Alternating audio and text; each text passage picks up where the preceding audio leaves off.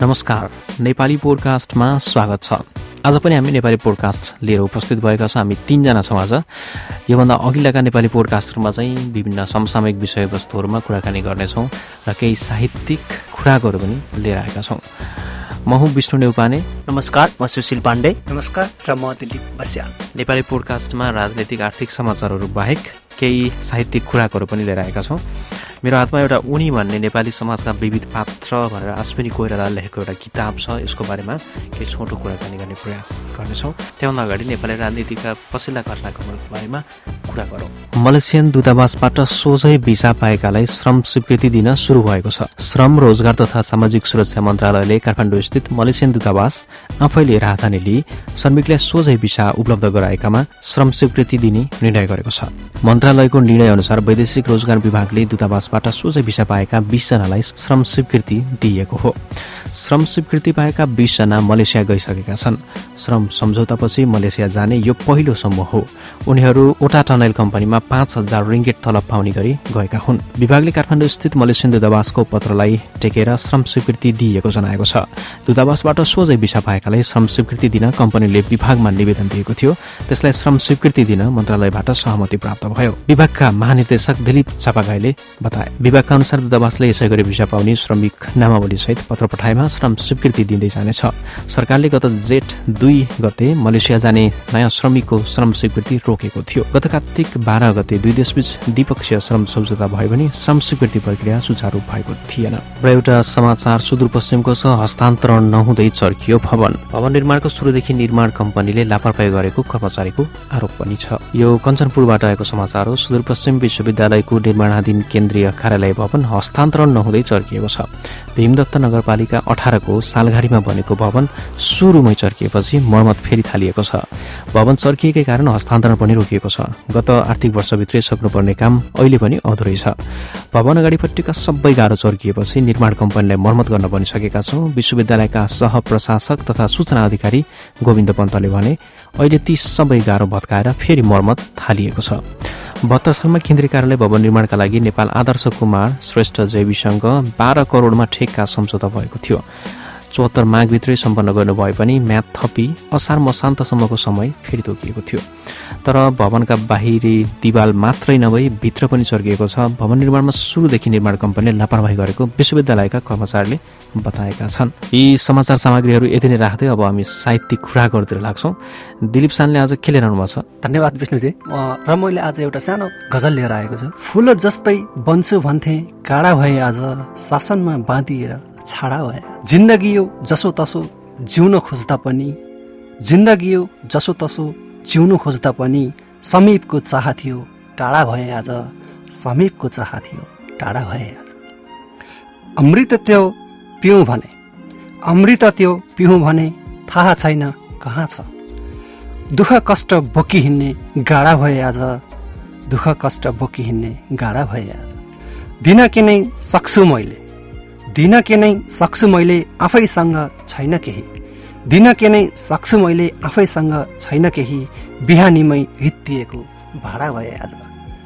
चाह थियो फुल रोपी चाह थियो फुल रोपी आँगनमा सजाउने। चाह थियो फुल रोपी आँगनमा सजाउने नसम्मिने चट्टानको डाँडा भए आज। नसम्मिने चट्टानको डाँडा भए आज। धन्यवाद। नमस्कार म सुशील पाण्डे। हजुरहरू समक्ष एउटा सानो लेख लिएर आएको छु। मेरो लेखको शीर्षक छ खाडी मुलुक। मेरो लेख म यसरी सुरु गर्न जाँदैछु। यात्रा यात्रा खाडीको थियो त्यसैले त बहिनी झोला बोकेर बससम्म आए यात्रा खाडीको थियो त्यसैले त बहिनी झोला बोकेर बससम्म आए यात्रा खाडीको थियो। यात्रा खाडीको थियो त्यसैले त आमा आँखाभरि आँसु लिएर टिकाको थाली हातमा बोकेर ढोकासम्म आउनुभयो। यात्रा खाडीको थियो।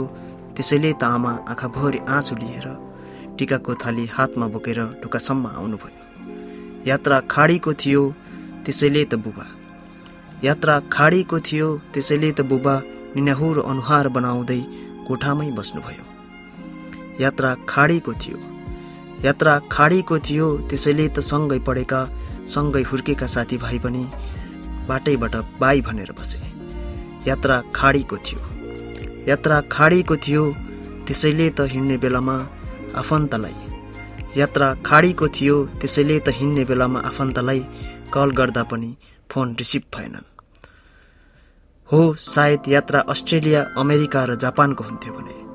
हो सायद यात्रा अस्ट्रेलिया अमेरिका र जापानको हुन्थ्यो भने मसँग सेल्फी खिच्ने।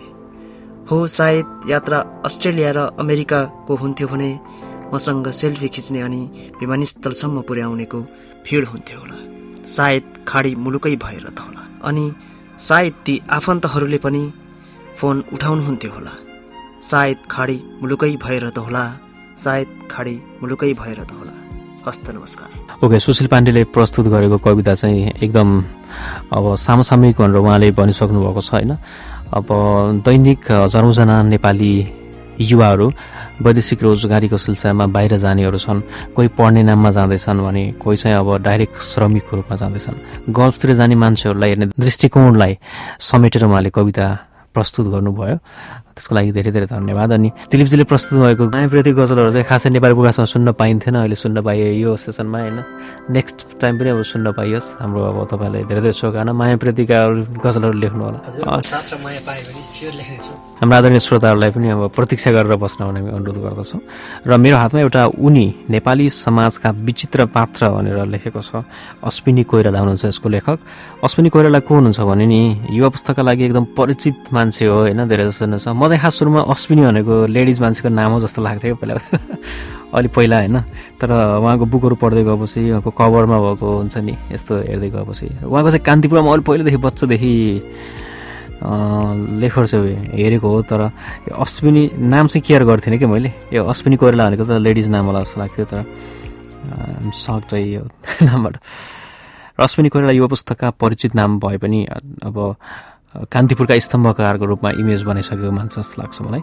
डेढ दशकदेखि सक्रिय पत्रकारिता गरिरहेका कोइराला फरक शैलीका समाचार र अन्तर्वार्ताका लागि प्रख्यात छन्। समाजका फरक पात्रलाई टपक्क टिपेर उनीहरूभित्रको सूक्ष्म जीवन दर्शनलाई पर्गेल्ने कोइराला हाल कान्तिपुरको साप्ताहिक र नारी पत्रिकामा सक्रिय छन्। यो चाहिँ यो बुकको कभरमा लेखेको कुराहरू मैले पढेको है।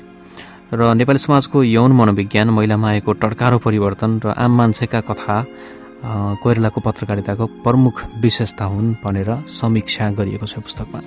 र यसमा अशेष मल्लभ घोडराज लुइटेल श्री रविन्द्र मिश्र सुभाष ढकालहरूले पनि राम्रो राम्रो यो समीक्षा गरेको पुस्तक हो। र यही हेरेर मैले बुक किनेर पढेको खासै यसमा भएको एउटा मन परेको कुरा चाहिँ अब इन्टरभ्यू जस्तो छ होइन। क्वेसन छ होइन। त्यसमा तपाईँ बियर पिउने गर्नुहुन्छ क्या अरे बियरले तपाईँको सौन्दर्य र स्वास्थ्यमा किन असर गरेन भन्ने क्वेसनको एन्सर रहेछ यसमा।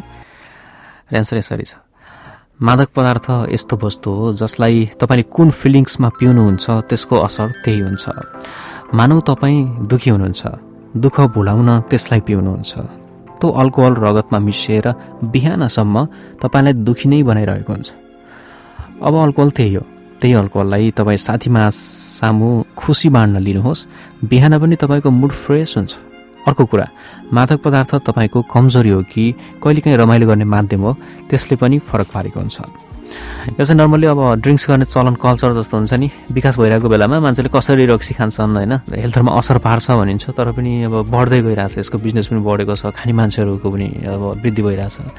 त्यस्तो केसमा अब खाने तरिका केयर गर्नुपर्छ भन्ने टाइपको सन्देश दिनेखाले एउटा टपिक भेटेको भएर मैले प्रस्तुत गरेँ। ओके नेपाली पोडकास्ट आजलाई यति नै। तपाईँलाई नेपाली पोडकास्ट कस्तो लाग्यो?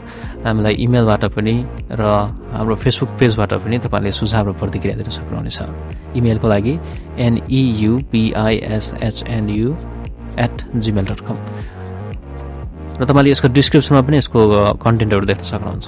र नेपाली पोडकास्टमा कस्ता कस्ता विषयहरू समेटियोस् भन्ने हजुरहरूलाई लाग्छ कृपया प्रतिक्रिया दिनुहोला। र हाम्रो नेपाली पोडकास्टलाई हजुरहरूले फेसबुक मार्फत पनि हेर्न सक्नुहुन्छ र हजुरहरूको प्रतिक्रियाहरू फेसबुकमा कमेन्टमा गएर पनि हजुरहरूले टिपाउन सक्नुहुनेछ। कृपया हाम्रो नेपाली पोडकास्टलाई लाइक सेयर एन्ड सब्सक्राइब पनि गरिदिनु होला धन्यवाद। धन्यवाद सुशीलजी। आजको प्रकाशबाट म दिलीप पनि बिदा हुन्छु। हस्त धन्यवाद।